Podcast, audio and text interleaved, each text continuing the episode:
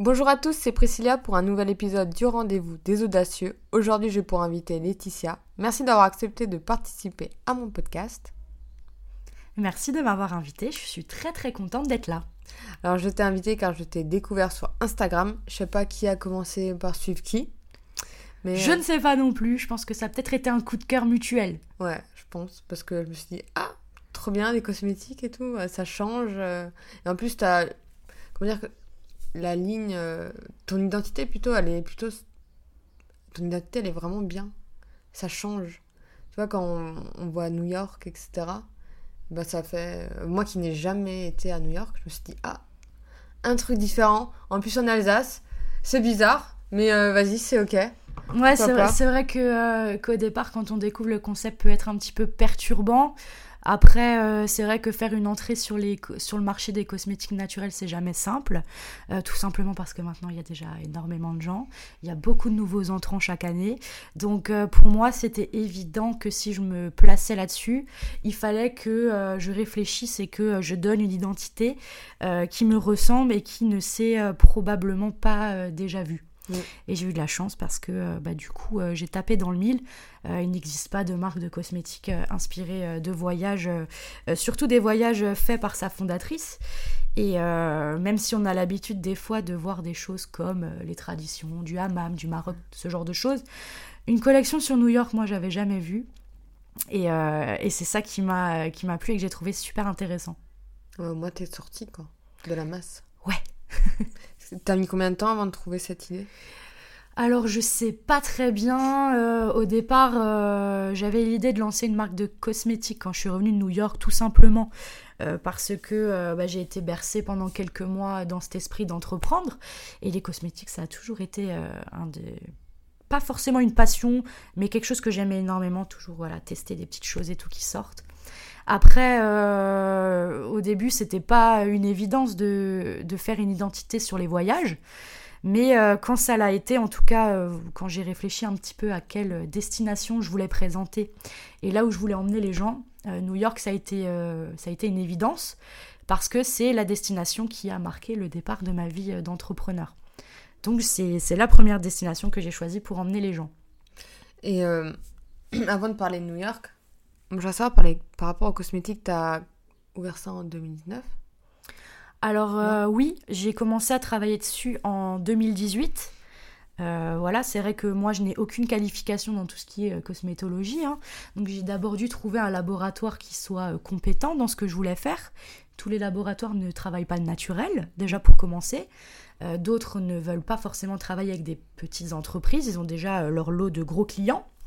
Donc une fois que euh, j'avais fait euh, déjà tout ce démarchage, on va dire, et que j'ai trouvé vraiment euh, un labo avec lequel je me sentais bien, qui était sur la même longueur d'onde que moi, on a pu lancer le développement. Donc ça n'a pas été simple parce que je suis toute seule.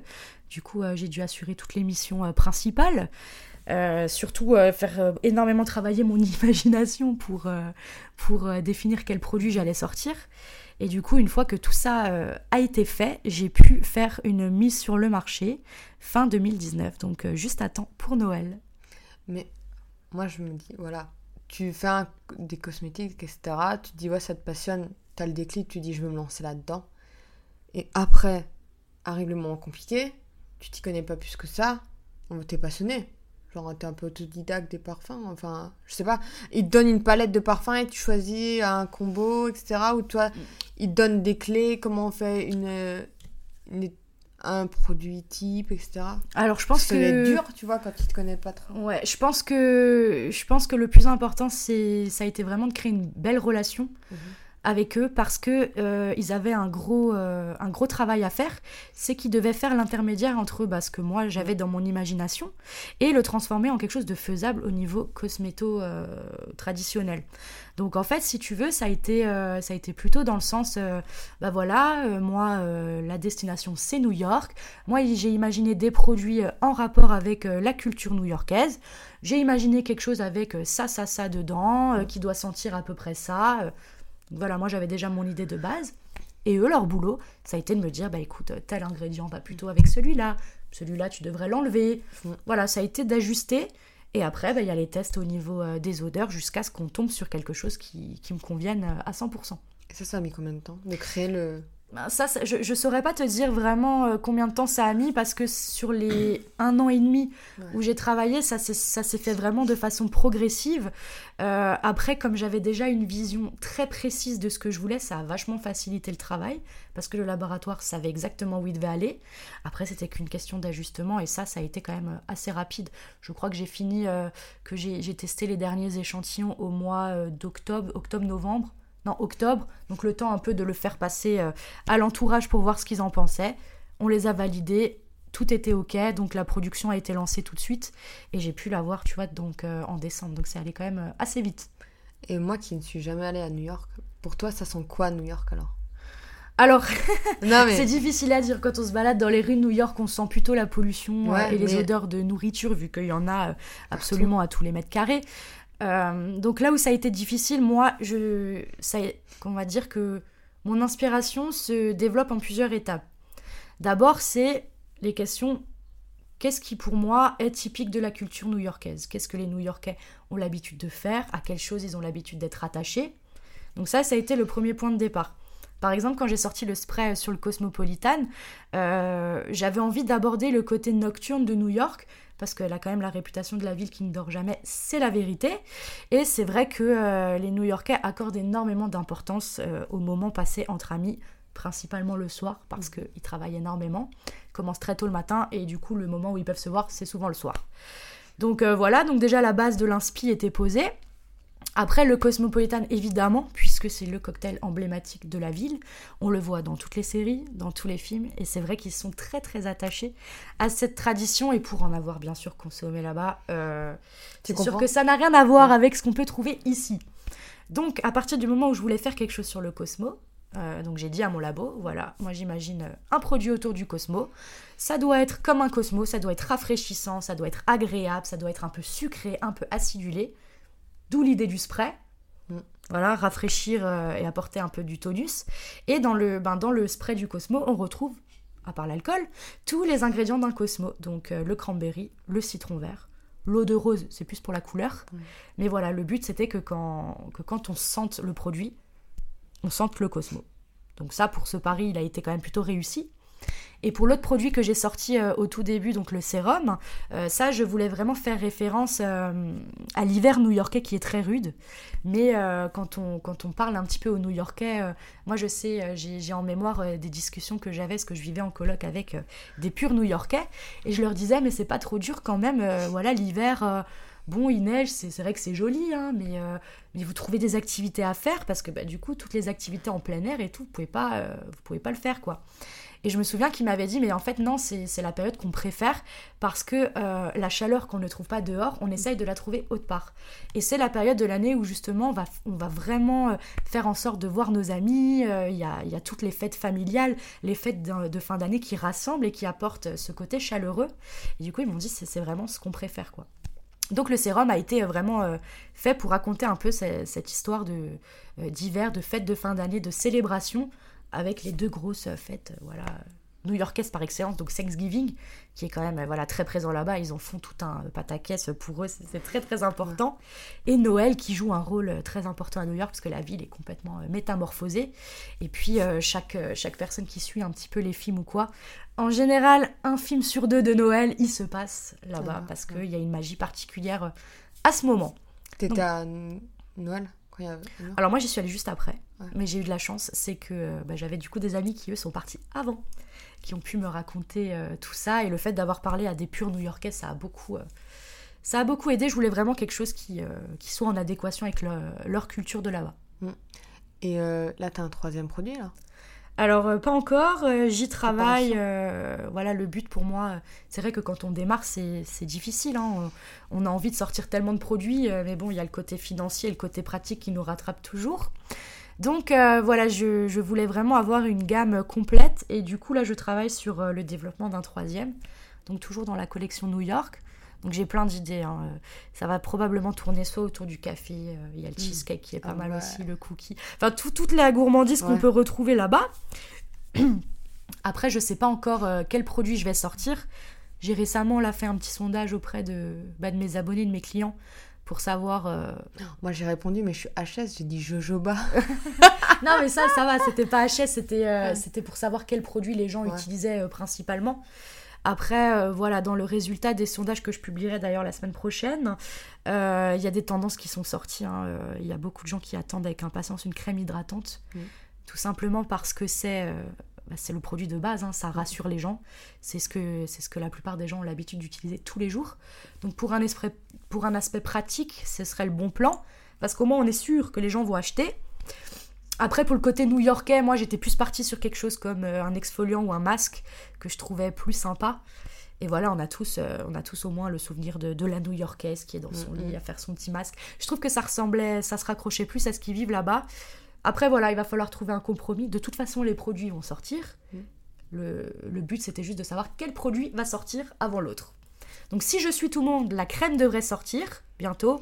Quelques ajustements, on va voir un petit peu où est-ce que les gens ont envie de partir. Est-ce qu'ils ont envie d'un truc gourmand euh, euh, ou plus quelque chose de léger pour euh, l'été ou quoi Ça, ça va rester à travailler. Mais euh, t'es très proche de ta communauté, je trouve ça trop bien. Tu l'as fait participer, etc. Ouais, bah ça, c'est important pour moi. Euh, alors bien sûr, hein, on vend à quelqu'un, donc c'est important que les personnes qui sont susceptibles d'acheter soient en adéquation avec ce qu'on fait. Après, euh, comme je te l'avais dit, euh, quand on s'est rencontrés, euh, moi quand j'écris Cosme Story, vu que c'est inspiré de mes voyages et de mes expériences personnelles, je mets énormément d'implication bah, du coup personnelle dans ce projet. Et voilà, quand moi j'offre un produit à quelqu'un, c'est comme si je lui donnais un bout de mon histoire, un bout de mon vécu. Donc instantanément, il y a une création qui se fait, il y a un partage qui se crée. Et, et voilà, quand, quand, tu, quand tu partages quelque chose avec quelqu'un, il y a un lien. Et le but, c'est de- d'entretenir ce lien. Parce que euh, quand on parle de voyage, c'est quelque chose, le voyage, c'est quelque chose qui plaît à tout le monde en général. Et euh, voilà, n'importe qui, quand il voyage, il adore revenir raconter ce qu'il a vécu. On est tous d'accord pour dire que c'est une question d'émotion. Et, euh, voilà, l'émotion crée du lien. Et pour moi, c'est très très important de, chérir, de chérir ce lien. Toi, t'es... justement, t'as découvert New York grâce à tes études? Ouais, j'ai eu la chance euh, d'avoir une école euh, partenaire, euh, Mhm. voilà, une école qui proposait énormément de, de voyages et, et d'échanges à l'étranger. Moi, quand je suis rentrée en première année, pour moi, c'était clair. À la base, j'avais choisi cette école parce que bah, il y avait New York en dernière année. Donc voilà, ça a été dur. ça n'a pas toujours été facile pour pouvoir y aller, mais je suis bien contente d'y être allée. Et du coup, j'ai pu vivre ouais, 4-5 mois, euh, 4-5 mois là-bas à temps plein, quoi. C'est pas bizarre de partir. Je sais pas, t'es de Strasbourg? Moi, je suis de Strasbourg, j'étais Ouais. déjà partie. euh, alors, moi, j'ai toujours voyagé énormément dans ma vie, j'aime bien bouger. Mhm. Après, j'avais déjà été préparée euh, en troisième année quand j'ai fait mon bachelor. J'avais fait un bachelor en marketing. Et du coup, j'étais partie à Dublin. Et ça, c'était pour un an. Donc, euh, c'était très long, mais c'était très cool aussi. Et euh, voilà, donc j'ai déjà vécu, on va dire, euh, un peu loin de chez moi. Après, New York, c'était c'était très particulier parce que quand je suis arrivée, j'avais vraiment l'impression d'être chez moi. Il y, a, y a trop de choses qu'on connaît, qu'on avait l'habitude de voir. Mm. Ça semble tout de suite très familier. C'est une ville très accueillante, très chaleureuse et franchement, j'ai pas vu le temps passer. J'étais, j'étais dans mon monde. J'étais dans mon monde, j'étais dans ma bulle et j'ai, j'ai vécu euh, d'ailleurs euh, très très mal mon retour. J'ai fait un, je sais pas si on peut appeler ça un mal du pays, mais plutôt à l'envers, tu vois. Ouais. Genre quand je suis arrivée, j'étais dégoûtée. J'avais qu'une seule envie, c'était d'y retourner, quoi. Ça m'a fait pareil quand j'étais allée à Londres. Mais j'étais allée à Londres pas longtemps. hein. Genre, j'ai fait 15 jours d'immersion totale, école, etc. Et j'avais tellement envie de rester. Quand je suis revenue en France, oh, j'étais tellement dégoûtée. Mais c'est ça, je pense que voilà, après ça dépend des. Après, euh, je connais des gens qui, voilà, New York, euh, ils ont pas forcément euh, C'est spécial. accroché. hein. C'est spécial et je pense que ça, ça se fait beaucoup aussi en fonction de l'identité, de la personnalité de Mhm. chacun, quoi. Moi, ce que j'ai adoré là-bas, c'est cet esprit de, de liberté, euh, la façon de penser des gens qui sont à, à l'opposé de ce que nous, on a l'habitude de, de penser ici. C'est c'est un état d'esprit et une ambiance dans laquelle je me suis sentie à l'aise. Chose que euh, j'avais pas forcément retrouvée dans ma vie de tous les jours, on va dire. Après, je sais pas si c'est le fait d'être loin. Ouais. Donc tu te sens un peu pousser des ailes, tu te dis bon, je suis pas chez moi, alors euh, je peux voilà faire peut-être tenter plus de choses, je ne sais pas. Mais je me suis sentie tout de suite très très bien. En plus, je suis partie avec euh, mes amis avec qui j'étais à l'école depuis 5 ans, donc du coup, ça ne pouvait que bien se passer.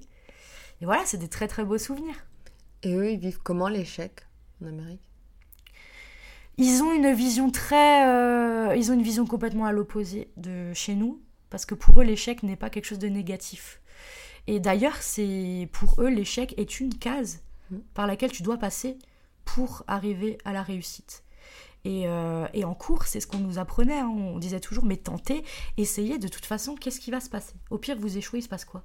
C'est ça. hein. Qu'est-ce qu'il y a de plus difficile? Rester en se disant, mince, j'aurais pu tenter ça, mais au final, je ne saurais jamais. Attends. Ça bug? Non, je sais pas.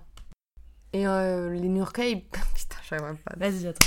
Attends, j'ai dit que... Attends, je disais quoi là? Je disais... Ouais, et, euh, en Amérique, ils vivent comment l'échec Alors du coup, en Amérique, ils ont une vision de l'échec qui est très différente de la nôtre, euh, parce que pour eux, l'échec est une case à franchir pour arriver à la réussite. D'ailleurs, euh, à l'école, euh, ça, euh, on nous l'a répété euh, plein de fois, c'était euh, vraiment, euh, mais de toute façon, franchement, vous avez quoi à perdre? Mais tentez vous préférez quoi? Rester là et ne pas savoir ce que ça, ce que ça aurait pu donner? Ou y aller euh, au risque de se prendre des claques? Et puis au final, les claques, c'est ce qui permet, euh, c'est vrai, c'est ce qui permet de se forger euh, et de toujours faire mieux. Donc euh, voilà, ils ont une vision très différente de là-dessus. D'ailleurs, euh, je sais que euh, euh, dans les nombreuses études de cas qu'on devait faire, de toute façon, quand on s'intéresse un petit peu aux entrepreneurs américains, pour ne pas les citer les plus connus, moi je pense tout de suite à, à Apple, euh, à Ah Ben oui. et Jerry's, à Starbucks, ce genre de choses. Toutes les personnes qui en sont là où ils sont aujourd'hui, si on remonte dans leur, euh, dans leur historique, ils ont tous été au fond du trou, à un moment donné. Alors soit parce qu'ils n'avaient pas d'argent, soit parce que personne ne croyait en eux. Ils se sont tous retrouvés euh, au sol. Et dans la culture américaine, c'est justement ce principe-là. Est-ce que on n'est pas justement obligé d'un jour toucher le fond pour pouvoir... Parce que de toute façon, quand tu as touché le fond, tu peux que remonter. Ouais, normalement. Donc voilà, les- ils ont, ils ont absolument euh, pas du tout de scrupule à parler de ça. hein. En France, euh, quand, quand quelqu'un euh, a échoué, euh, c'est bon, hein, la personne est catégorisée. Si elle est nulle, de toute façon, on le savait, elle, n- elle arrivera à rien. Puis c'est fini on pour elle. dit, hein. On l'avait dit, c'est fini pour elle. Elle peut rentrer chez elle et voilà, c'est fini. Alors que là-bas, non. Et euh, il y a toujours un côté de la culture new-yorkaise qui, moi, euh, où je trouve que c'est intéressant de faire le rapprochement. C'est que, euh, par exemple, aussi ici, quand quelqu'un a un boulot, et que pour X raisons, il, se retrouve sans boulot, c'est le drame. Ouais. C'est sa vie est terminée, euh, euh, on le prend pour un moins que rien, alors qu'aux États-Unis, c'est pas du tout le cas. C'est très commun de voir quelqu'un qui va euh, voilà, changer de boulot du jour au lendemain. Il va aller un petit peu dans ça, puis le jour où il est plus là-bas, bah, c'est pas grave, il rebondit, il va là-bas. Et c'est vraiment quelque chose qu'on n'a pas du tout chez nous. Et, et le fait d'être entouré de gens qui fonctionnent comme ça, on a tendance à se dire ouais, mais au final, rien n'est jamais grave dans la vie.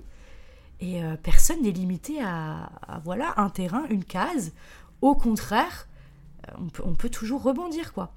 Comme c'est vraiment ce message que j'aimerais faire passer, que rien n'est grave en fait. Je pense qu'il est important. Je pense que surtout dans le, on va dire dans le milieu dans lequel j'évolue, il y a énormément de gens qui se lancent et qui se mettent une pression mais monumentale parce que ils ont envie de coller à l'image de l'entrepreneur qui se faisait, que tout le monde, que tout le monde a. Mais que Voilà. personne parle. que, dont, ne dont personne ne parle, c'est vrai, parce que euh, chez nous, l'entrepreneur, c'est forcément quelqu'un qui a réussi, c'est forcément quelqu'un qui a confiance en lui, euh, qui est à l'aise dans tout ce qu'il fait, qui réussit tout ce qu'il tout ce qu'il fait, qui, qui transforme en or tout ce qu'il touche, ou, ou qui a des millions qui tombent euh, du ciel, mais c'est pas du tout le cas. Parce que- c'est- absolument pas le cas. L'image est plus sexy, tu vois. Ah bah ça c'est clair. C'est tellement plus sexy. Ah bah c'est clair, on a- ouais. on, on préfère tous suivre quelqu'un comme ça que quelqu'un qui a pas... Voilà. Mais au final, c'est un peu faux. Un peu. C'est- totalement faux en fait. Ouais. C'est pas, euh, ça reflète pas la réalité. Mais je crois qu'on a. En fait, j'ai cette vision de. C'est pareil que la femme enceinte, tu vois. Tu peux pas dire aujourd'hui aux gens qu'être entrepreneur, c'est tellement difficile que tous les jours, tu te demanderas pourquoi tu fais ça. Et comme les femmes enceintes, tu peux pas te dire euh, Mhm. j'ai vécu. Enfin, j'ai vécu. Elles ont vécu parce que j'ai pas d'enfant. une. Euh, Une. Comment dire On aseptise un peu la grossesse. Et je pense que les femmes qui ont vécu des grossesses atroces et des accouchements atroces ne veulent pas le dire en fait. Tu vois, pour garder ce petit mystère. Mhm. Ouais, euh, c'est possible. J'ai l'impression que ça. Tu vois, ça ressemble un peu, tu vois. Genre, Ouais, euh, mais- Parce qu'on accouche aussi d'un bébé, hein, dans les deux cas, tu vois. Ouais, je suis d'accord. Après, c'est sûr que si on disait tout ce qui se passait, peut-être Ouais. que ça découragerait certains de se lancer, c'est clair. Ça, c'est clair. Je pense qu'il faut trouver le juste milieu. Moi, euh, voilà, quand on me demande, ce que j'ai l'habitude de dire, c'est voilà, déjà, il faut pas juger le projet de quelqu'un. Déjà pour commencer, Euh, chacun euh, fait ce, ce qu'il aime, déjà pour commencer. Et euh, ce que je dis toujours, c'est si tu le sens, vas-y.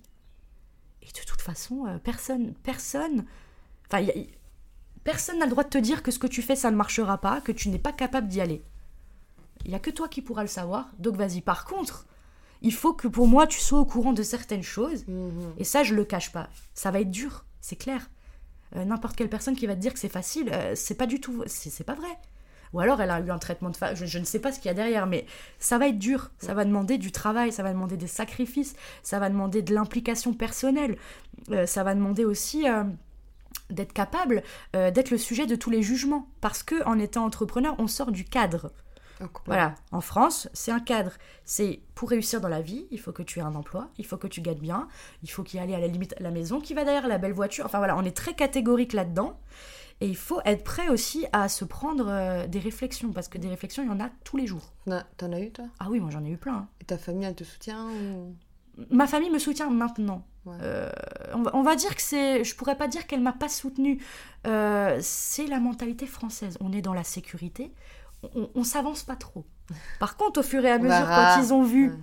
que en fait j'allais pas lâcher l'affaire, que c'était pas juste une idée qui m'est venue, euh, on sait pas d'où. Quand ils ont vu que je m'impliquais, que en fait euh, j'ai placé Cosme Story euh, au, au- au summum de, de mes, de mes choix de vie et euh, de mon implication, là ils ont commencé à se dire ouais en fait elle rigolait pas. Et comme ils me suivent, ils commencent à voir aussi tous les efforts que je fais. Et ça, et c'est vrai que voilà, je suis qu'au tout début, mais ça commence à porter ses fruits. Et donc, comme ils, comme, un peu que, que ça se profile de façon euh, bénéfique pour moi, là, ils me soutiennent de plus en plus. Ouais. Après, les parents, c'est la famille, c'est délicat. Je pense qu'ils ont toujours peur. Parce que quand on. Enfin, je ne sais pas, je ne suis pas encore parent, mais j'imagine que quand on est parent, euh, ce qu'on souhaite, c'est la réussite et le bonheur de ses enfants. Donc, euh, c'est sûr que quand les enfants prennent le chemin de l'insécurité, bon, on est- c'est difficile aussi, je pense. Moi, ça dépend. Je sais que mes parents, ils me soutiennent vachement, même quand là, enfin là, ça va mieux parce que j'ai fait page blanche, mais j'ai le. Voilà, des fois, quand on fait des sociétés, beaucoup de sociétés ont fait page blanche, mais des startups ont fait page blanche, et c'est dur de faire page blanche en fait quand Ben, tu as fait sûr. des centaines d'heures et que tu te dis en fait c'est pas ça en fait, faut que je fasse autre chose. Et mon père, il m'a dit une phrase pendant le confinement, ça a été la phrase qui m'a percutée et je me suis dit oh my god, ça m'a remis en place. C'était on va dire que le médicament il a été douloureux comme Mhm. dirait Steve Jobs. Mon père il m'a regardé, il m'a dit si tu réussis pas, c'est parce que tu crois pas en ce que tu fais. Et peu de personnes croient en ce qu'ils font en fait. Mais il me l'a dit, Euh, ouais. mais il me l'a dit d'une façon Mhm. très dure là, j'étais gentille, tu vois. Avec dur et avec le regard et en mode meuf, si tu fais un truc, t'y crois et t'y vas en fait. T'arrêtes de me poser des questions là qui servent à rien et tu te tais en fait. Je, je pense qu'il a raison parce que euh, je fais partie des personnes qui pensent que euh, si, si tu n'as pas euh, cette ambition-là, en tout cas, si tu n'as pas le courage et si tu ne crois pas en toi, tu T'es pourras mort. pas y arriver parce qu'en fait c'est trop dur. Ouais, c'est trop bien. C'est trop dur. Enfin moi en tout cas pour ma part, hein, c'est- trop difficile, mais si tu crois pas, mais comment tu peux y arriver? Déjà comment tu veux que les gens y croient en toi si toi tu y crois pas? C'est impossible. et puis, et puis tu es obligé de t'attacher à ça, si- sinon t'arrives pas. Tu, tu Mhm. peux pas arriver jusqu'au bout de ton idée. Faut, faut être convaincu, pas convaincu forcément que ça va marcher, mais il faut se dire, je vais en tout cas tout faire pour que ça marche. Je vais me donner tous les moyens qu'il faut Mhm. pour y arriver. Si ça marche pas, tant pis, c'est pas grave, ça veut dire que bah, c'était peut-être pas le bon moment. Euh, question de voilà question de timing ou j'étais peut-être pas assez mature j'étais pas assez prête ou pas assez préparée ou j'en sais rien mais en tout cas il faut jamais se dire ça ça n'a pas marché parce que bah, j'aurais pu faire ça ou j'ai pas fait ça. Je suis pas allée au bout. Ça, je pense que c'est le, le plus important. C'est une aventure. À mes yeux, c'est une aventure. Ouais. L'entrepreneuriat n'est pas gage de réussite, sachant que 90% juste des startups ferment. Bien sûr, bah, ça donne pas envie quand on voit ces chiffres. Mais personne Mais il faut se dire aussi qu'il y a quand même 10% qui vivent un truc magnifique. Mais non, pour moi, les 100% vivent des trucs magnifiques, tu vois. Oui, Mais les avec 10%, une autre une finalité un peu plus positive, on va dire. Mais ça se trouve, ça les.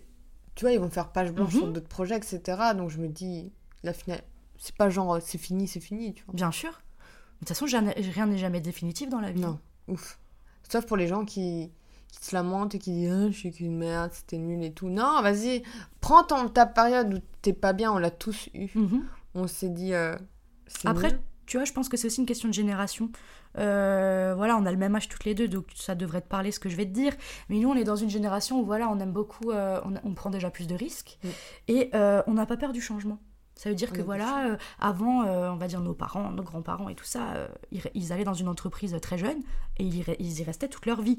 Nous, on n'a pas peur de voilà rester un an, deux ans, repartir. On n'a pas peur de faire des milliers de kilomètres pour aller bosser, pour vivre de nouvelles choses. Ça, je pense que question de mentalité aussi. Ouais, on est en quête de sens. Ouais, je pense qu'on se pose plus de questions qu'avant et qu'on recherche d'autres choses. Moi, je m'en suis rendu compte quand j'ai compris qu'en fait, dans ma vie, je cherchais pas la sécurité. Alors, bien sûr, bien sûr que plus tard, euh, j'ai envie d'avoir, euh, on va dire, euh, une vie stable, évidemment. Mm. Mais avant d'avoir une vie stable, franchement, moi, j'avais, j'ai ce besoin. J'avais besoin de, j'ai besoin de me challenger, de d'aller au bout de moi-même aussi, de ma personnalité, de voir jusqu'où je peux, jusqu'où je peux aller. Et ça, je l'ai remarqué quand j'ai fait des expériences professionnelles avant de me lancer et que euh, j'ai vu que ben, j'étais euh, la plupart du temps enfermée, que j'étais pas libre de, En fait, j'étais pratiquement même pas libre de mes pensées, en fait. On me disait, tu fais ça, et, euh, et c'est tout. Et moi, j'étais trop bridée, c'est quelque chose qui m'allait pas. J'étais très très malheureuse, toutes mes expériences, on va dire, hein, je les ai très très mal vécues, parce que, parce que j'avais ouais, l'impression de pas trouver de sens à ce que je faisais. Et, pour moi, c'est essentiel pour être épanoui dans ma vie. Encore une fois, ça dépend des gens, des personnalités. Mais moi, je ne le savais pas avant. Mais depuis que j'ai commencé, en tout cas, à faire ce que je fais, pour moi, il n'y a pas de doute. Mais genre, euh, quand tu as eu un boulot de salarié ou juste les stages, ça t'a déjà saoulé? Non, j'ai pas, j'ai fait plusieurs boulots et rien que les stages en fait. Hein. Parce que des fois les stages ça calme. Ah mais les stages, oui. mais d'ailleurs, euh, ouais, si je peux dire un mot là-dessus, euh, moi je trouve que chez nous c'est une catastrophe quoi. Les, on, prend, on, prend, on, prend, des stagiaires juste pour ne pas si je peux dire, je sais pas si on va me taper sur les non, mais tout hein, mais, hein. non, mais tout le monde le sait. Là, on prend des stagiaires pour, euh, pour faire des économies sans euh, vraiment leur apporter de la valeur ajoutée. Moi, j'ai eu énormément de demandes euh, pour avoir des stages et j'en ai pas pris à l'heure aujourd'hui parce que je leur, je leur avais tous dit, franchement, ça serait un plaisir, mais je ne vois pas ce que je vais pouvoir te faire faire. Si c'est pour que tu sois là pour faire le boulot que j'ai pas le temps de faire, non. Attends un petit peu, que je puisse prendre de la maturité, que je puisse déjà analyser ce que je peux t'apporter. Mm. Et voilà, le jour où je prends un stagiaire, c'est vraiment pour faire, pour, faire une équipe. Oui, parce que. Euh, c'est quelqu'un sur qui je vais pouvoir compter, mais je veux que ce soit aussi quelqu'un pour qui je vais pouvoir lui apporter des choses qui soient en accord avec euh, ce qu'il a envie de faire aussi. voilà, pour moi, c'est le but d'un stage. Et c'est surtout parce que j'ai eu des expériences négatives que j'ai pas du tout envie de reproduire le schéma, quoi. T'as une anecdote de stage? Bah, J'ai une anecdote de stage. Euh, je sais pas trop. Un peu, euh, t'es dit, euh, laisse tomber en fait, je vais devenir euh, entrepreneur en fait. Parce que une anecdote peut-être où j'avais été embauchée dans une, une grosse boîte dans le coin, où je pensais que j'allais avoir un poste génial. qui, qui, comprenait énormément l'aspect commercial, événementiel, tout ça. Et en fait, je me suis retrouvée à faire de l'administratif pendant six mois. Oh non. Et c'était dur parce que déjà c'était dur parce que j'étais quand même en, en année de licence, je pense qu'on a quand même dépassé. Alors, je, je crie pas, hein, l'administratif, c'est un métier. Hein, il y a des techniques, c'est hyper chaud. Hein. À un moment, mais, quand on euh, vend un truc de terrain. Voilà, moi, j'étais pas là pour ça. J'étais là pour une mission bien précise. J'avais un projet. Et euh, donc voilà, j'étais censée euh, évoluer dans l'entreprise et en rapport avec bah, ce que j'avais prévu, en rapport aussi avec mes études. Mm. Et j'ai pas du tout fait ça, quoi. Et, et je sais que je me souviens que j'avais eu un stage de six mois ça avait été horrible parce que euh, j'étais pas bien. J'étais pas bien, mais forcément, je faisais un truc qui me plaisait pas, donc c'était dur de le cacher. Et, euh, et voilà, euh, je crois que c'était la première expérience où les gens aussi qui me chaperonnaient n'étaient pas du tout, enfin, pas trop contents de moi. Mais c'est normal j'étais pas du tout épanouie, je me donnais pas à 100%, mais parce que je trouvais pas du tout de sens euh, à ce que je faisais, quoi. Mais même la mission vendue à la fin, je suis désolée, il y a quoi être frustré en fait, t'es pas ah oui, travailler très, très, convenablement. Alors j'y suis allée, bien sûr, euh, mais, mais ah, j'étais vraiment, euh, j'étais vraiment très frustrée, ça m'a, ouais, ça m'a, franchement, ça m'a gâché, ça m'a gâché l'expérience, et c'est dommage parce que, voilà, moi je suis quelqu'un de plutôt dynamique. Ouais, j'y vais, j'y vais, quoi. Pas, je pense que t'es pas le profil à rester. Je suis désolée. L'administratif, c'est cool pour ceux qui veulent faire ce métier, qui se donnent là-dedans. Mais t'as pas l'air d'avoir un profil à rester derrière un bureau. Ah non, non, pas du tout. Euh, mais après, voilà, moi j'ai un profil beaucoup plus créatif. Moi j'aime bien, euh, voilà, moi j'aime bien être dans l'action, être dans, voilà, c'est comme, euh, voilà, toi qui as étudié un peu le marketing. Euh, quand on prend le marketing, il y a plusieurs, euh, il y a plusieurs rôles à jouer. Moi, je sais que voilà, toute la partie sur les études et tout, c'est pas le genre de truc qui me branche. Moi, je veux être dans le, euh, voilà, dans le, la planification, dans, dans le côté stratégique, quoi, le côté qui bouge.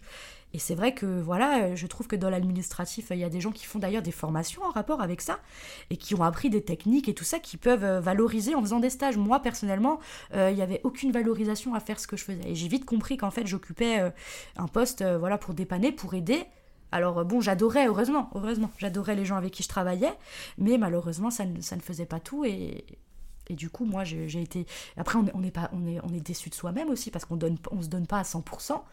On paraît euh, pour quelqu'un et on sait qu'on n'est pas cette personne, on sait qu'on pourrait, que voilà, que c'est pas du tout représentatif de qui on est au quotidien. Mais à un moment, euh, c'est donnant-donnant. Si toi, on te donne pas la chance de t'épanouir et d'être qui tu es, ben, euh, il faut pas attendre des miracles non plus euh, de l'autre côté, quoi. Ouais, donc tous les potes entrepreneurs là qui me disent ouais, je prends des stagiaires, attention, hein. on vous guette. Hein. Et, ils sont pas tous méchants, hein. il y en a, ils ont quand même, la plupart ont quand même un bon fond, heureusement. Il y a même des boîtes, je me suis dit, j'aimerais bien un stagiaire chez eux, tu vois. Ah, mais c'est clair. Alors, dans ton aventure de Cosme Story, est-ce que tu as eu des moments compliqués? Ouais. non, mais euh, si tu veux. Euh, non, ouais, j'ai eu des moments compliqués. En parler d'un et tu as une résilience, tu vois, es arrivé à trouver un truc euh, positif et tu t'es dit, ouais, oh, j'ai tellement de gratitude pour ce moment, même si ça a été compliqué. Je pense qu'un des moments les plus durs que j'ai vécu, c'était un petit peu après que j'ai commencé, une fois que le projet était un petit peu lancé. déjà, c'était très frustrant parce qu'il y a beaucoup de travail engagé, mais mais voilà, on, fait des choses, mais on est aussi tributaire euh, de, certains autres, donc on est dans l'attente. Et en fait, l'attente, il n'y a rien de pire pour, euh, euh, remettre en question. Moi, quand j'étais dans l'attente, bah, justement, mon cerveau, il travaillait dix mille fois plus, et alors là, c'était fini. ah, mais ça, en fait, c'est pas si bien, je vais changer si. Et j'ai commencé à vouloir tout, tout changer, et, et, je savais plus du tout, c'était complètement le, c'était le, Bronx dans ma tête, je savais plus du tout. je savais plus du tout quoi faire, en fait. Et j'ai eu un espèce de je sais pas comment je peux appeler ça, euh, un bad mood.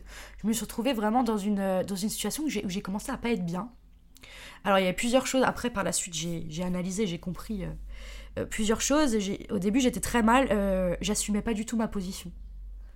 et le regard des autres, c'était quelque chose de très difficile pour moi. parce que déjà quand on me demandait bah, ce que je faisais, j'avais du mal à répondre... Ben, je suis entrepreneur et j'ai une marque de cosmétiques. J'ai créé une marque de cosmétiques qui s'appelle Cosme Story.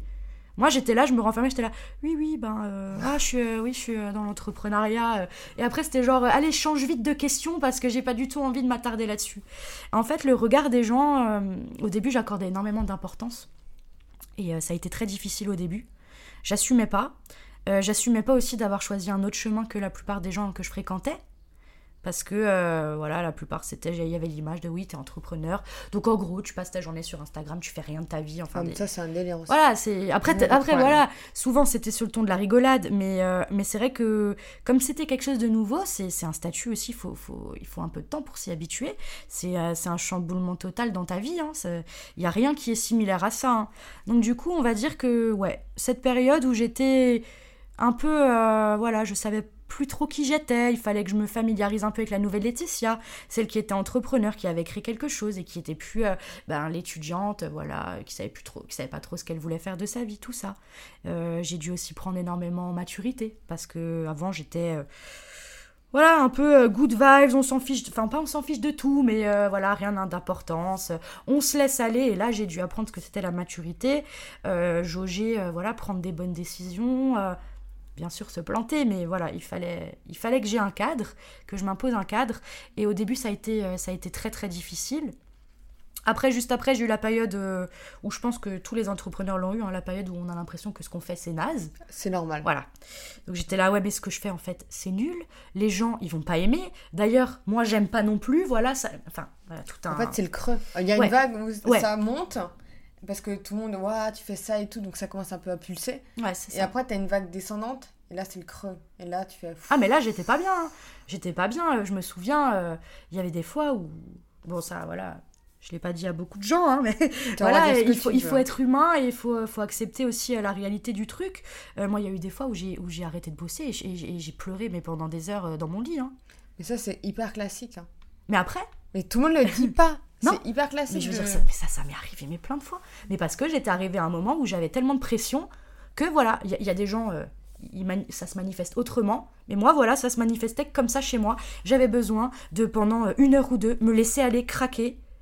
Après, selon moi, c'est là où on voit quelqu'un qui a un bon mental et qui est fait pour ce job ou pas. C'est est-ce que tu vas avoir la capacité de, de laisser ça pour ce moment? Voilà, ça c'était mon moment où j'ai craqué. Mais ça va me servir pour rebondir et je vais, et je vais utiliser ça pour justement être plus forte ou est-ce que je vais laisser ça m'atteindre et ça va être fini et voilà, je vais rester sur cette onde négative et puis euh, tant pis. Mais c'est trop dur en tout cas de remonter la pente. C'est difficile hein, de... En fait, c'est là où tu vois où c'est vraiment un projet qui tient à cœur mm. ou c'est juste un délire, tu vois, d'une soirée. Mais je me souviens, tu as raison, je me souviens qu'une fois, euh, alors je sais plus si c'était avec des amis ou avec ma famille, mais quelqu'un m'avait dit euh, Oh, mais de toute façon, ça te passera bien. Et dans six mois, Et moi j'avais rigolé, quoi. Moi je rigolais toute seule et je leur et, et c'est vrai que mes parents, enfin surtout ma mère me le disait tout le temps, m'avait dit au final Laetitia, euh, voilà, ça nous étonne pas trop parce que depuis que tu es toute petite, quand tu as décidé d'avoir un truc, mais c'était limite insupportable. Il fallait que je l'ai. Et si j'essaie, si le plan A marchait pas, il y avait le plan B, C, D, je faisais tout l'alphabet s'il fallait jusqu'à ce que je trouve quelque chose qui fonctionne pour arriver à ce que j'avais décidé. Donc euh, voilà, moi, quand on me dit ça, je, je rigole parce que je me connais et dans ma tête, je me dis, mais vous, vous, vous me connaissez peut-être pas, mais si moi j'ai décidé que ça allait marcher, ça va marcher. De toute façon, je ferai tout pour. Et il y a, à l'heure actuelle, à part, euh, je sais pas, je pense, euh, je sais pas, la maladie ou quelque chose comme ça, il y a rien qui pourra, il y a rien qui pourra m'arrêter. Ça, c'est certain. Ça, c'est certain. Et je ferai tout pour en tout cas. T'es déterminé. Ah oui, je suis déterminée comme jamais. Il faut. En plus, s'imposer dans le cosmétique. Honnêtement, c'est un océan rou- rouge. Ah oui. Mais il y a de l'argent dans cet océan rouge. Mais il est tellement rouge de cadavres. Ouais. Et il y a, voilà, et comme on le disait, il y a beaucoup d'entrepreneurs qui se lancent, mais il y a énormément qui arrêtent et qui n'ont plus le courage, parce que pour moi, il n'y a que le courage. Mais pour moi aussi, il y a presque pas pour critiquer ni rien.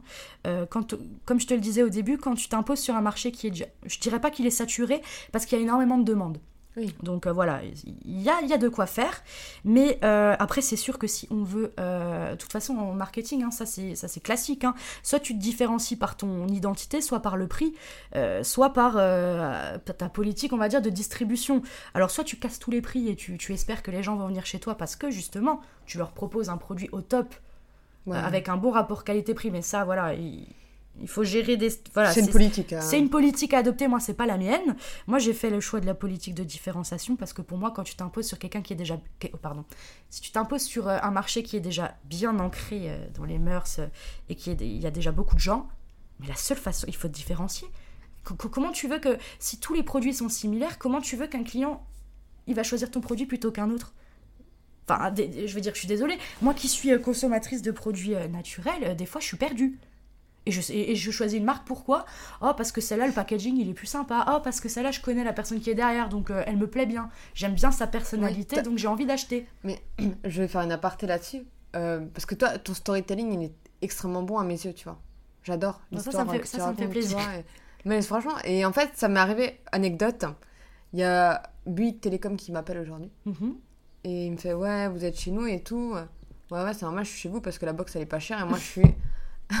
c'est le seul truc où je marge à mort sur mes frais, c'est la box, tu vois. Genre, je veux à mort gratter, tu vois. Quand je peux gratter tous les ans, je gratte 10 balles. Je suis comme ça, cherchez pas. C'est vraiment le seul truc où je suis psychopathe. tu vois. Ok. Et il me fait Par contre, euh, vous avez pas votre téléphone chez nous? Et je fais Je suis chez Free. Et il fait Pourquoi? Je dis Parce que j'aime Xavier Niel. Pourquoi vous aimez Xavier Niel? Parce que leur storytelling il est ouf. Parce que j'adore ce mec. Parce que je suis je fais partie de sa tribu. Parce qu'il Mhm. m'inspire. M'a- et j'ai dit Vous avez pas d'histoire, Buick. Je sais même pas d'où vous venez. Vous êtes qui Et le gars il m'a fait Ah bon Et il m'a raccroché au nez. Ah ouais, d'accord. Non, Bah, pas mais- d'argument, bah c'est clair, hein, au bout d'un moment on n'a plus d'argument. T'es en mode What je, pense- mais je pense que c'est je pense que c'est important et même moi tu vois quand, quand je consomme des choses euh, en général c'est bon bien sûr c'est pour le produit parce que euh, si on reste dans les cosmétiques moi ça fait quelques temps que je me suis vraiment intéressée à ça Euh, voilà je, je fais attention euh, d'avoir vraiment des choses naturelles Euh, D'ailleurs, j'ai remarqué aussi que c'était très compliqué. hein, euh, Il y avait aussi un vocabulaire adapté. Mhm. Et euh, parfois, on te faisait comprendre ce qu'on voulait te faire comprendre. quoi. Il y avait des choses cachées derrière ce qu'on te disait et c'était pas forcément le cas. C'est-à-dire Bah, je prends un exemple, quelqu'un qui va te dire euh, voilà mon cosmétique il est euh, 90% vegan. Ah ouais, ouais. Ils te disent pas que les 10% qui restent, enfin voilà. C'est les tests 10%, d'animaux ça Voilà, par exemple. Ah ouais, Ou alors ils utilisent des huiles issues des animaux, tu vois. Donc voilà, il faut faire très très attention parce qu'il y a énormément aussi de. Oui, c'était pas entouré d'un Ouais. labo bienveillant en fait. tu Oui, c'est ça. Et puis euh, voilà, moi je pense qu'il faut rester, euh, il faut rester honnête.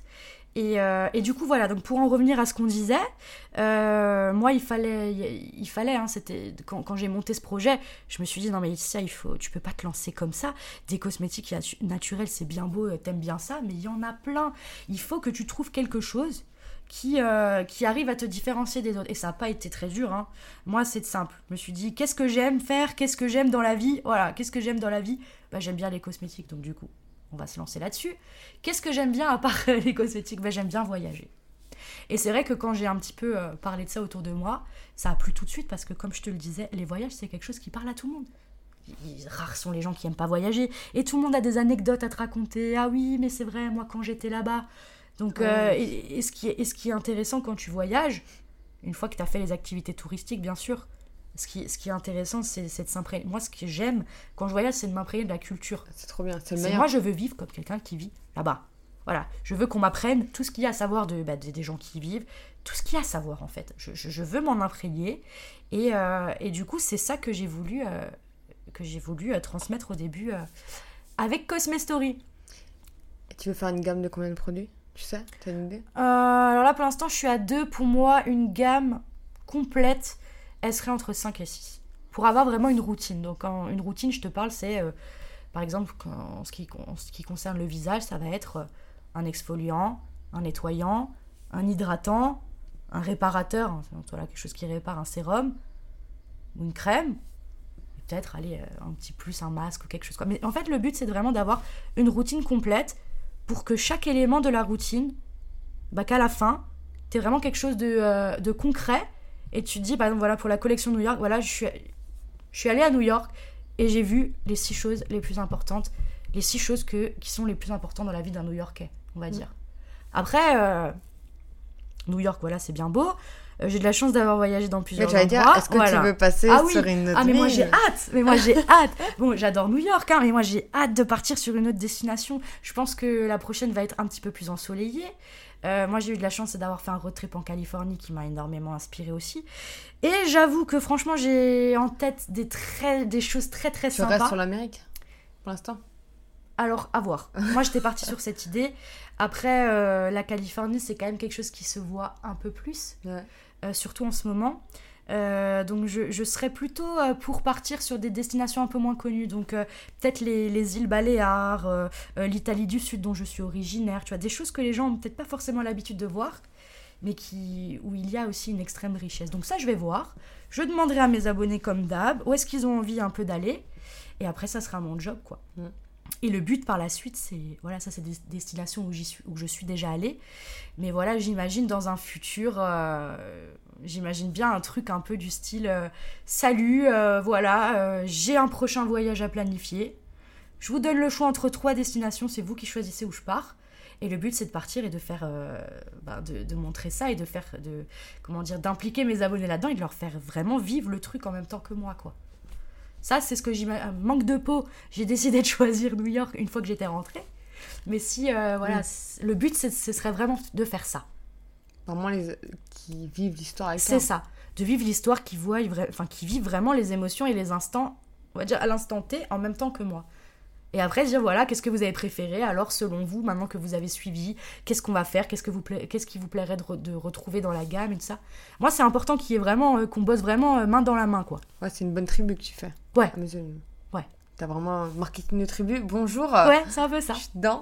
Mais ouais, c'est euh, Seth Godin qui a parlé du marketing de tribu, genre il y a avant Facebook. C'était un truc. Euh, il y a beaucoup de concepts qui ont été euh, mis en lumière il y a longtemps et qui commencent un petit peu à émerger. Hein. Beaucoup de choses, on pense que c'est nouveau alors que. Non. pas vraiment. Date euh, des.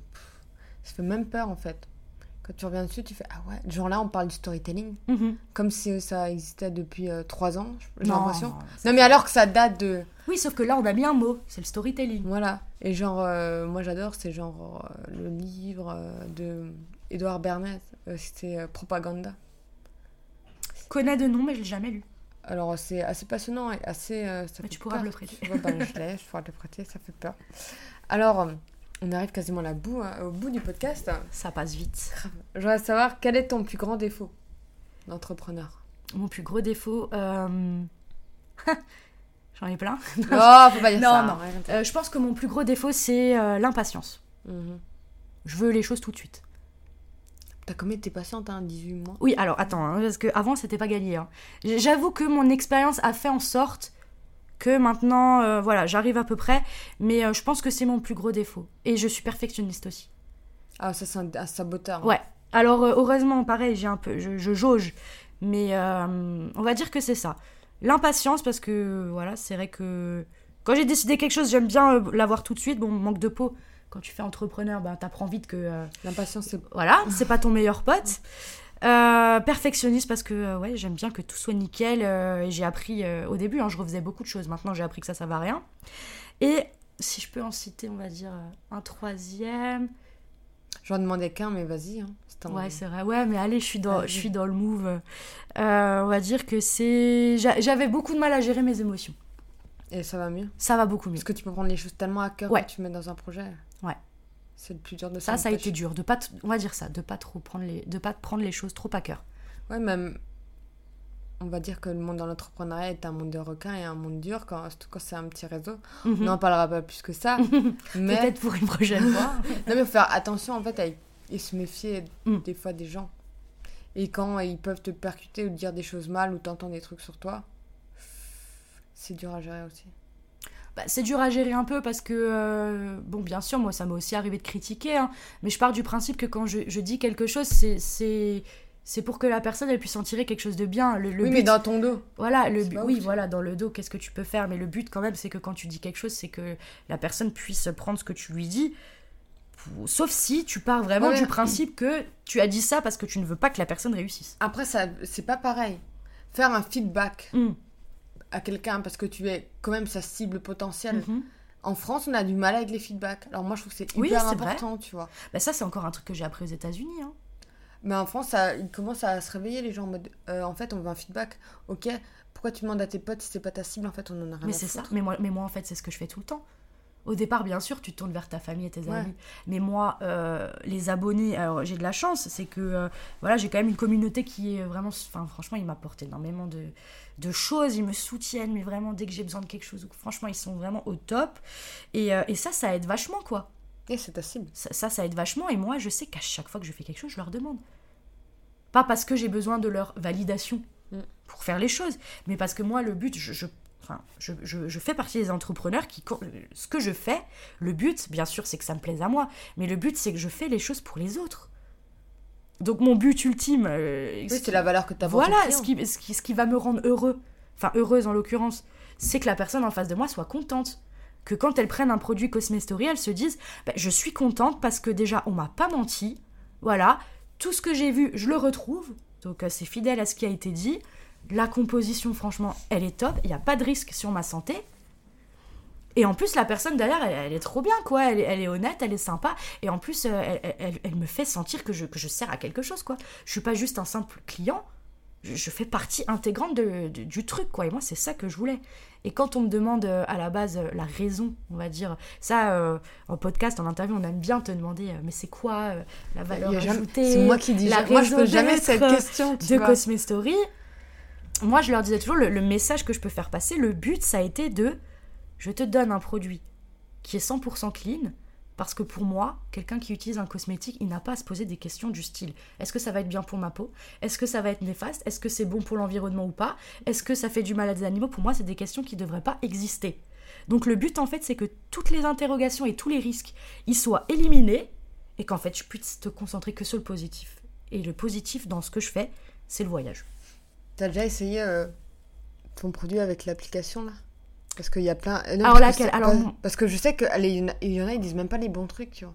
Alors, euh, moi, je me suis pas trop penchée là-dessus. Non, mais voir s'il y avait des notes, etc. Il y avait des retours clients. Alors, moi, alors euh, j'ai eu une interview il y a pas longtemps euh, avec Composcan, qui a fait une application, je sais pas si tu connais, De non.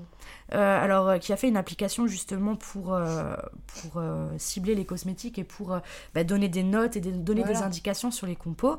Moi, j'étais contente parce que bah, du coup, ma compo, elle était. Oui. Parce que des fois, il y a deux applis. Et il y a une appli, genre, t'es nul. Et il y en a une, t'es bien. Tu vois, je sais pas comment ils font ça. Après, je, je suis pas. Il faudrait que je me que je me renseigne un peu plus. Après, honnêtement. Bah, si t'es clean, t'es clean. toute Voilà, moi j'ai absolument, moi je veux dire, pas de problème. S'ils veulent m'analyser mes produits, il n'y a pas de souci, je sais ce que j'ai mis dedans. Voilà. Et voilà, on trouve très peu de cosmétiques qui sont 100% naturels. Il y en a très peu, ça n'existe quasi- quasiment pas.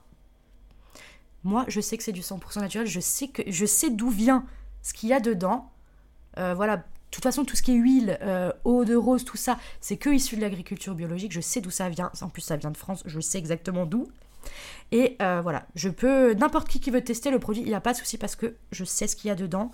Et je sais que c'est clean et qu'il y a absolument aucun souci. Ça a été testé sur tous les types de peau, tous les problèmes possibles et inimaginables. je suis convaincue, en tout cas, la qualité, c'est sûr qu'elle est là, quoi. Ensuite, euh, moi, je voudrais savoir qu'est-ce que tu détestes faire dans ta boîte? Ce que je déteste faire. Il y a un truc si tu pouvais te déléguer, mais pff, direct.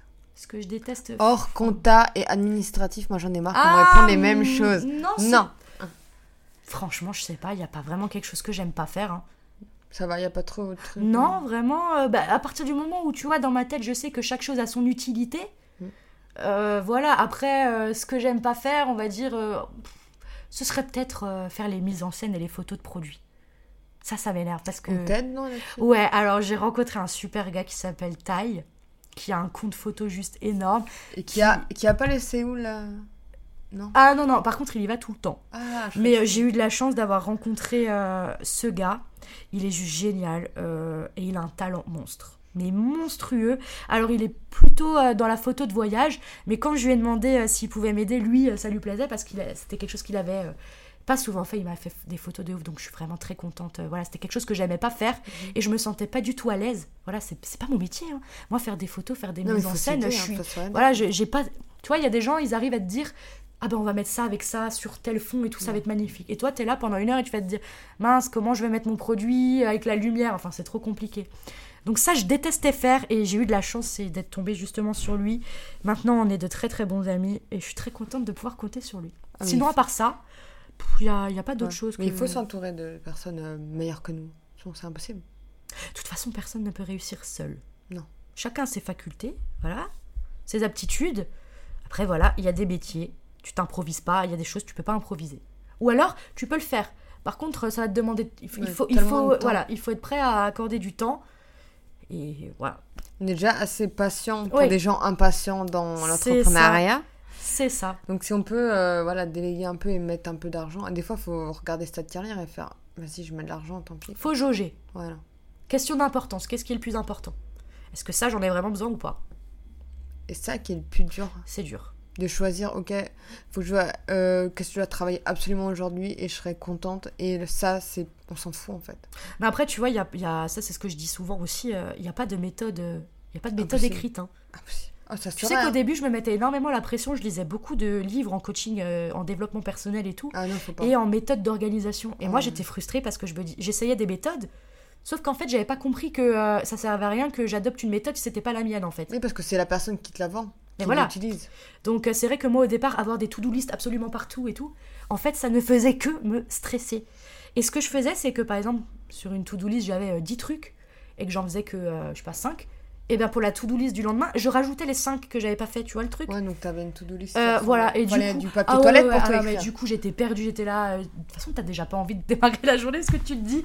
Déjà, ça a pas commencé que jamais de la vie je pourrais finir, quoi.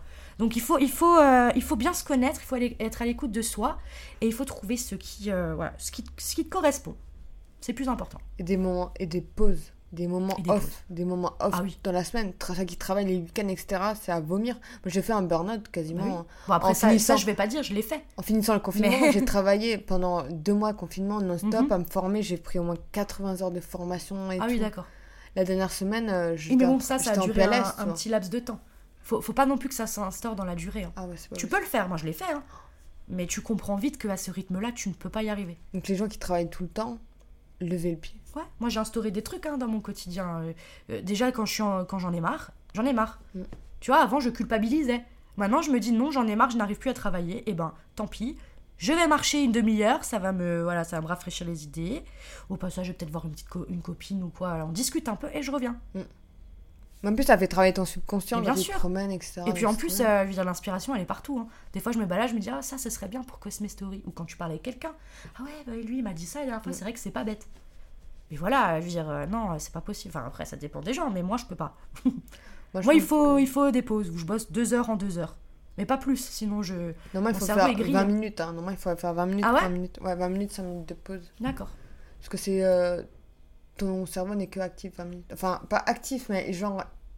Il, ça, il arrive à travailler, Mhm. tu vois, 20 minutes d'affilée et après il sature. Après, c'est ça, je pense, le, le côté négatif, on va dire, quand tu bosses à ton compte, c'est que t'as pas quelqu'un qui te dit, bon, maintenant, faut rentrer chez toi.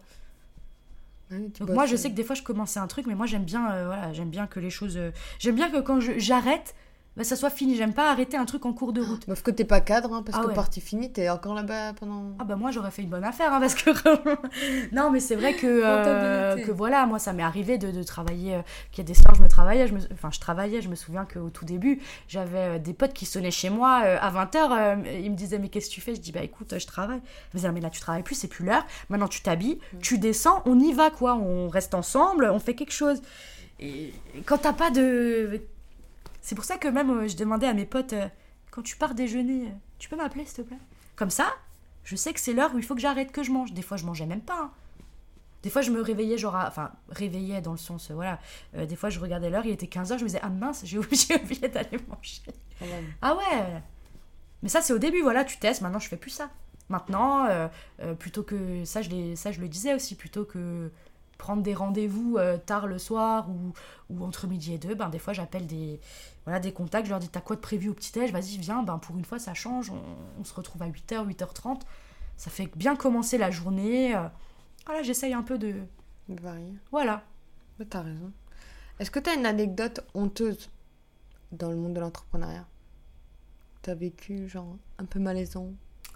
Honteuse, je sais pas, euh, malaisant, je dirais. Alors, le, le plus malaisant, je pense que ça a été mon premier rendez-vous chez mon premier banquier. C'est, j'étais pas bien du tout. j'étais mal. Euh, et je suis arrivée et, euh, et en fait, euh, je- donc j'étais préparée. hein, je m'étais fait tout un. Voilà, j'avais mon dossier, mon projet était clair, voilà.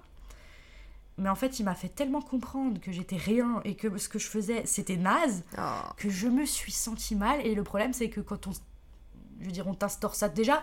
Il est arrivé, euh, je m'attendais à ce qu'on m'accueille un minimum. Non, non, il était, il était assis sur sa chaise. Oh là il là, attendait que je m'assieds. J'étais- même pas accueilli, ah, t'as non, la non, main. Donc c'était. Ouais, non, franchement, j'étais trop mal. J'étais trop dans le mal, c'était tout au début.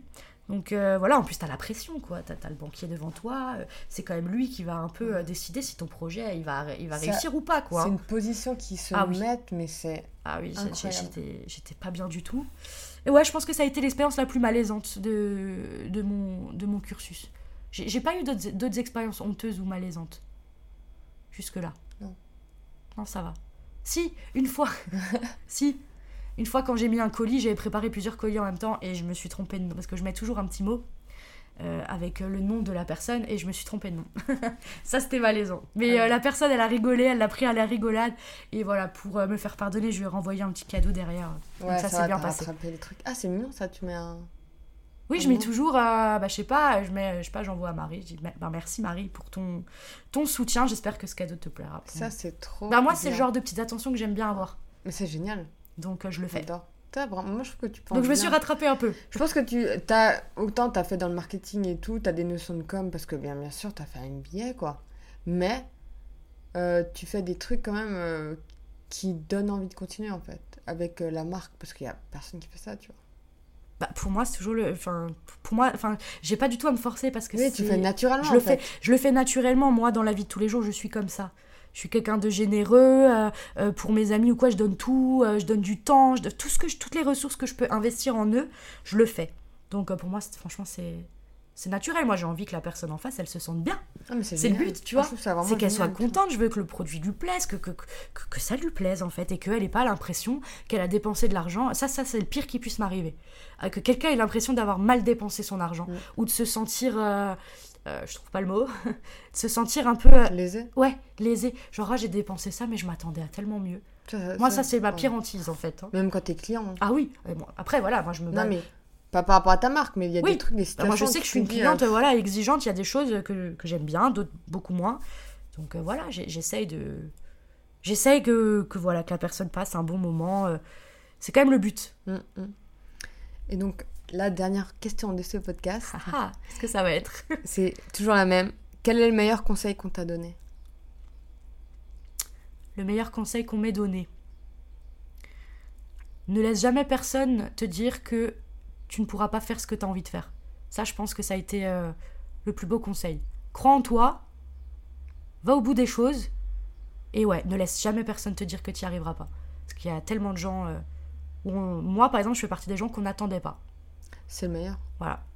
Je pense que c'est genre. euh, Parce que je pense dans ton... de tes études, il n'y a pas beaucoup d'entrepreneurs. Non. Ouais, c'est pas une filiale entrepreneur. Non. Ceux-là qui font ça pour être entrepreneur, ils n'ont pas compris.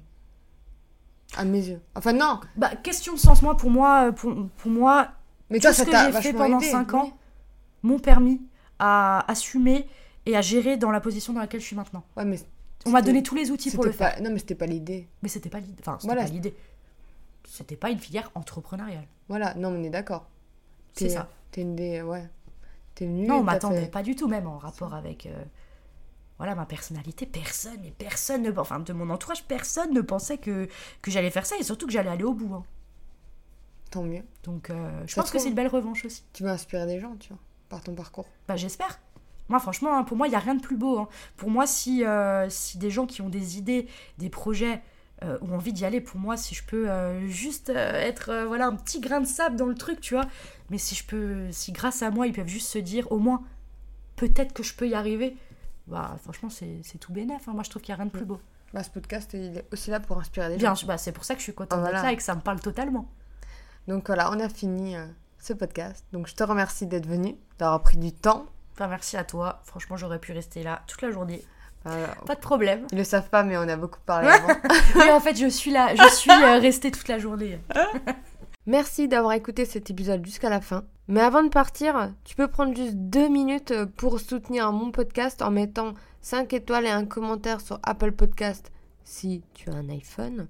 Sinon, tu peux me suivre sur Spotify. Ça me permettrait de me faire connaître en remontant, tu vois, dans l'algorithme. Ça toucherait plus de personnes et on serait une plus grande communauté à m'écouter. Tu peux aussi le partager à un ami. Peut-être que euh, ça l'inspirera, peut-être qu'il en aurait besoin aujourd'hui pour être reboosté. Et euh, si tu veux être au courant des prochains épisodes, tu peux t'inscrire à ma newsletter. Je te fais des bisous et je te dis à bientôt.